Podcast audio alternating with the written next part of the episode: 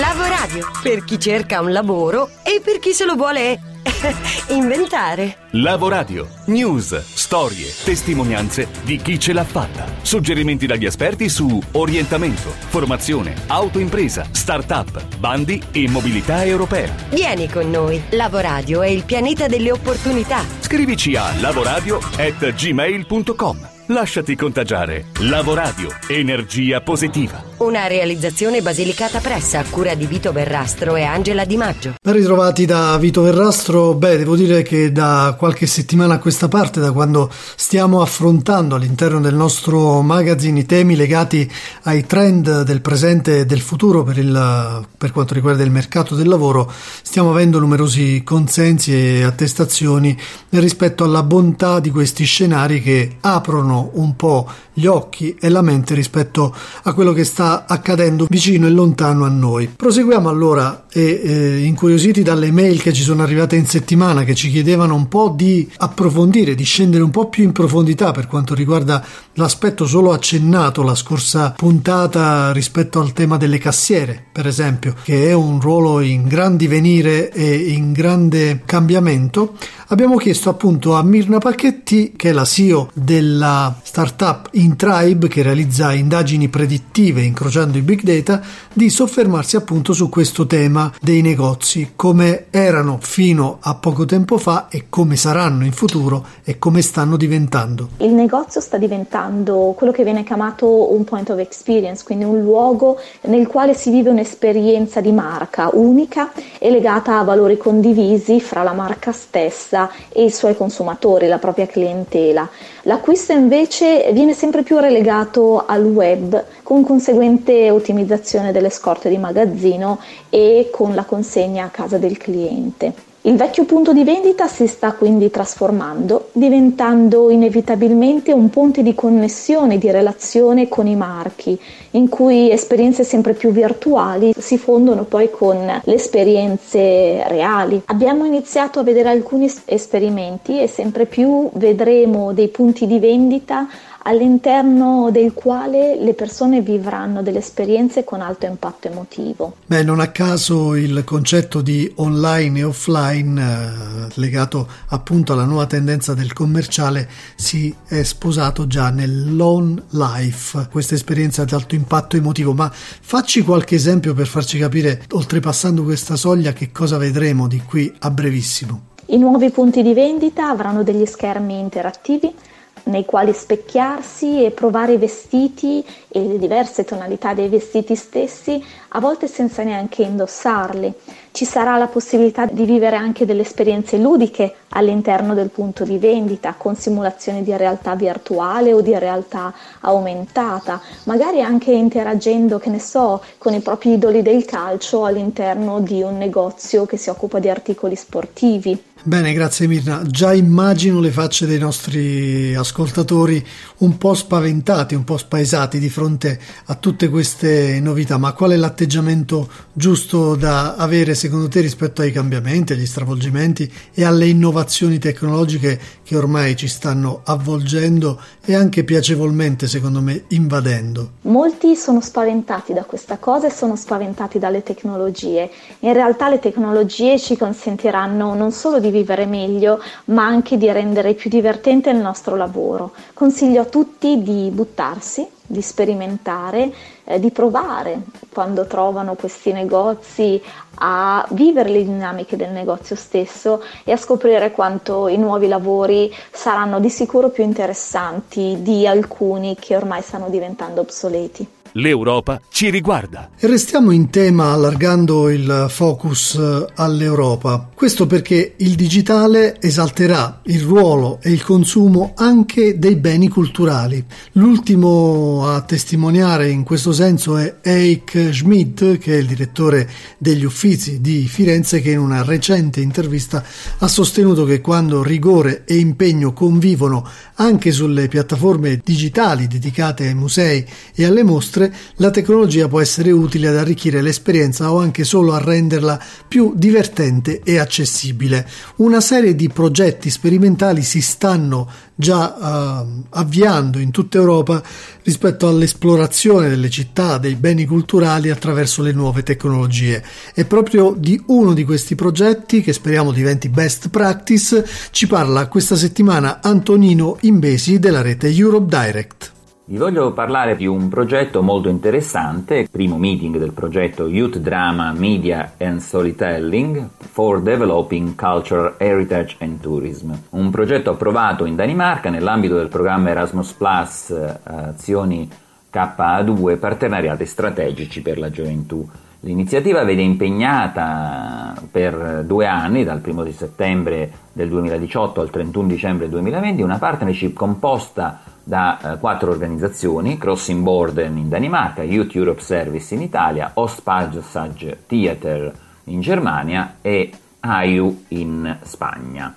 Il progetto ha lo scopo di promuovere il patrimonio culturale europeo e sviluppare il settore turistico, creando opportunità di lavoro per i NEET, e contribuendo alla strategia del 2018 che è l'anno europeo del patrimonio culturale. Eh, questa iniziativa svilupperà metodi didattici innovativi per coinvolgere i giovani esclusi nel mercato del lavoro, creando per loro vari strumenti e allo stesso tempo promuoverà le città dei partner utilizzando metodologie narrative e strumenti digitali di nuova generazione per raccontare luoghi, storie e miti di Copenaghen, Potenza, Lipsia ed Alicante.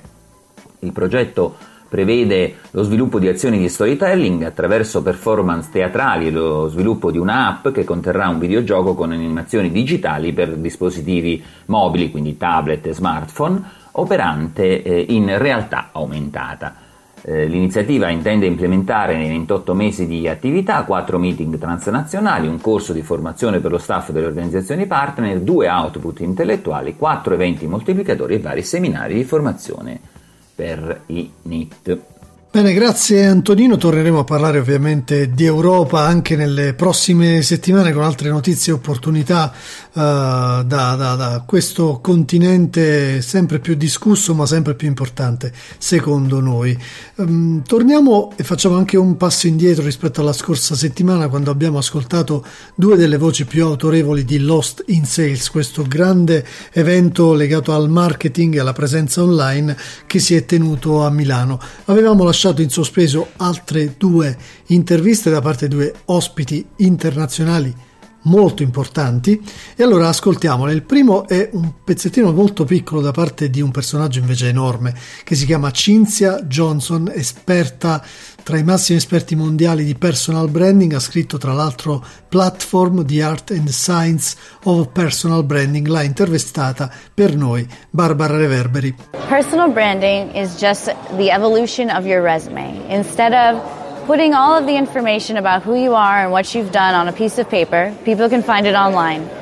And so when you actively are managing your reputation and your uh, abilities and who you are online, you have now created a personal brand. Beh, Cinzia Johnson ci ha detto sostanzialmente che il personal branding è l'evoluzione del nostro curriculum, del, del, di tutto ciò che noi facciamo, invece di posizionarlo su carta lo mettiamo sui social, sul web e quindi aumentiamo la nostra visibilità ma anche la nostra reputazione. Il personal branding è un tema di cui dovremo sempre parlare perché sarà sempre più importante eh, una società costruita sul tema della reputazione, valore assolutamente da non trascurare, anzi su cui soffermarsi.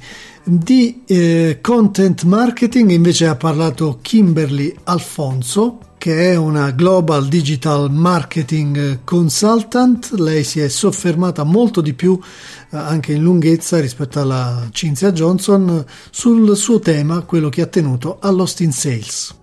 So, I definitely think it's super important for freelancers to develop a content marketing strategy for their brand. So, if you're a freelancer, you should think about your business as a small business, which it is. Market it like that. How can you do that? Through developing a content marketing strategy in the way that's most comfortable for you. So, for example, if you're specialized in SEO, starting a blog with some of your best tips and promoting that can really help you. If you're specialized in social media marketing, perhaps doing quick videos on Instagram and then promoting them throughout your different networks could be a way for you to really promote yourself through that. So I would really suggest to develop the content marketing strategy that you are most comfortable with. It can be via a blog, via videos, or even just investing in your LinkedIn if that's where you're spending most of your time. But you definitely have to promote your business all of the time. This is one thing that I definitely see a disconnect in the market when I compare Italy to the US. So in the US, we really have a very strong networking culture, and we know that we have to promote ourselves online all of the time. This is true here, so don't be afraid to do this type of promotion, but in a way that you can with content marketing instead of direct selling. So you just do that by offering your best tips in the form that's best for you. Beh, anche qui tento di riassumere quello che ha detto Kimberly Alfonso, ha suggerito soprattutto per i freelance di attuare fin da subito una strategia di content marketing partendo anche da elementi semplici, come può essere un blog o dei video attraverso cui si spiega ciò di cui si è competenti, ma anche in molta interazione su LinkedIn, la piattaforma professionale che utilizziamo molto come ascolto ma anche come incrocio e lì su si può fare sicuramente content marketing che appunto è eh, fare marketing attraverso i propri contenuti. Uh, ha sottolineato una differenza di cultura, mentre negli Stati Uniti questa strategia è abbastanza usuale e normale per tutti, in Italia non c'è ancora e lei invita a non aver paura di avviarsi per una uh, strategia di content marketing che sicuramente rispetto alla vendita diretta oggi può rendere molto di più perché fa emergere i valori, i contenuti e tutto ciò che noi possiamo dare come valore aggiunto agli altri. Ricomincio da me. E sì, promuoversi oggi soprattutto online costa davvero poco, ma perché tante persone ci rinunciano per tantissimi motivi, ci sono paure che ci bloccano, eh, paura del giudizio degli altri, paura di non farcela, paura di non essere adeguati e all'altezza.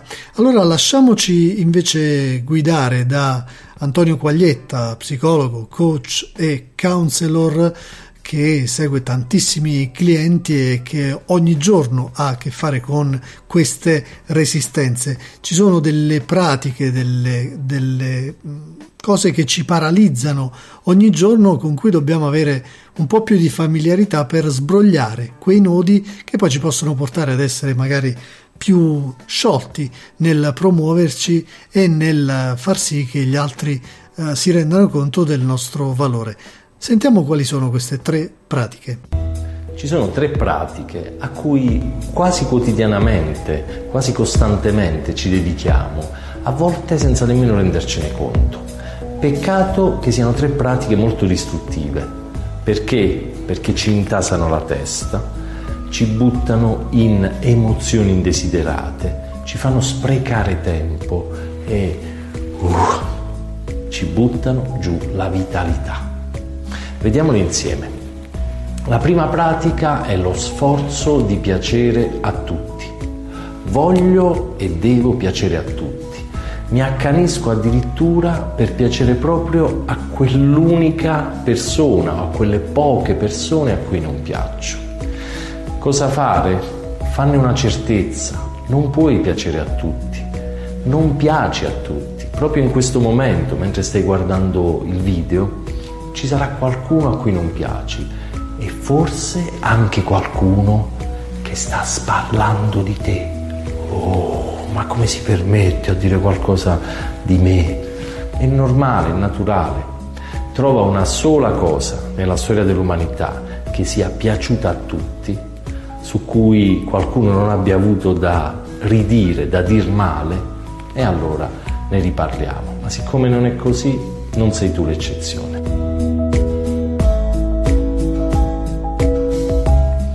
La seconda pratica è cercare di non aver paura per agire. uno sforzo incredibile per non aver paura, per non provare paura, per sentirsi forti senza paura. Sforzo inutile, tempo, energia sprecata. È impossibile non aver paura. Ogni volta che ti confronti con qualcosa di nuovo, hai paura ed è normale, è naturale. Qualcosa di nuovo, si attiva la paura. Funzioniamo così. Quindi agisci nonostante la paura impara a stare con le tue paure, a provare paura e ad agire quando hai paura, per piccoli passi.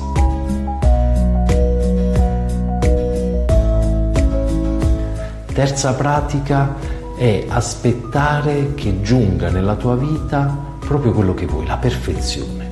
Aspettare di trovare il partner giusto, l'amico giusto, il lavoro perfetto eh, anche questo sforzo inutile è assurdo, perché fanne una certezza, la tua terza certezza. Niente, niente a questo mondo è perfetto. Bene, grazie Antonio Quaglietta per questi preziosi consigli. Ovviamente sono comuni a tantissime persone che non riescono a trovare il bandolo della matassa, magari nel lavoro, magari nella vita personale, proprio perché ci si incastra poi e ci si incaglia in questi nodi che invece dobbiamo sciogliere. Speriamo che anche questa piccola pillola di Lavoradio le abbia, abbia potuto aiutare a farlo. Con questi consigli si chiude la puntata di oggi Eh, nel ringraziarvi vi ricordo che siamo su SoundCloud, su Spreaker, su iTunes, che per mettervi in contatto con noi basta scrivere a lavoradio.gmail.com, che abbiamo una pagina Facebook e un account Twitter estremamente aggiornati e che sul circuito, sul network delle nostre radio potete ascoltare per tutta la settimana questa puntata che si chiude ovviamente come di consueto con l'aforisma affidato alla voce dell'attrice Tonia Bruno. Non puoi scoprire nuovi oceani fino a quando non hai il coraggio di perdere di vista la spiaggia. Grazie Tony, un invito al coraggio. Rientro in studio solo per dirvi che la prossima settimana la puntata di Lavoradio sarà tematica e sarà tutta dedicata allo smart working. Alla prossima! Lavoradio per chi cerca un lavoro e per chi se lo vuole inventare.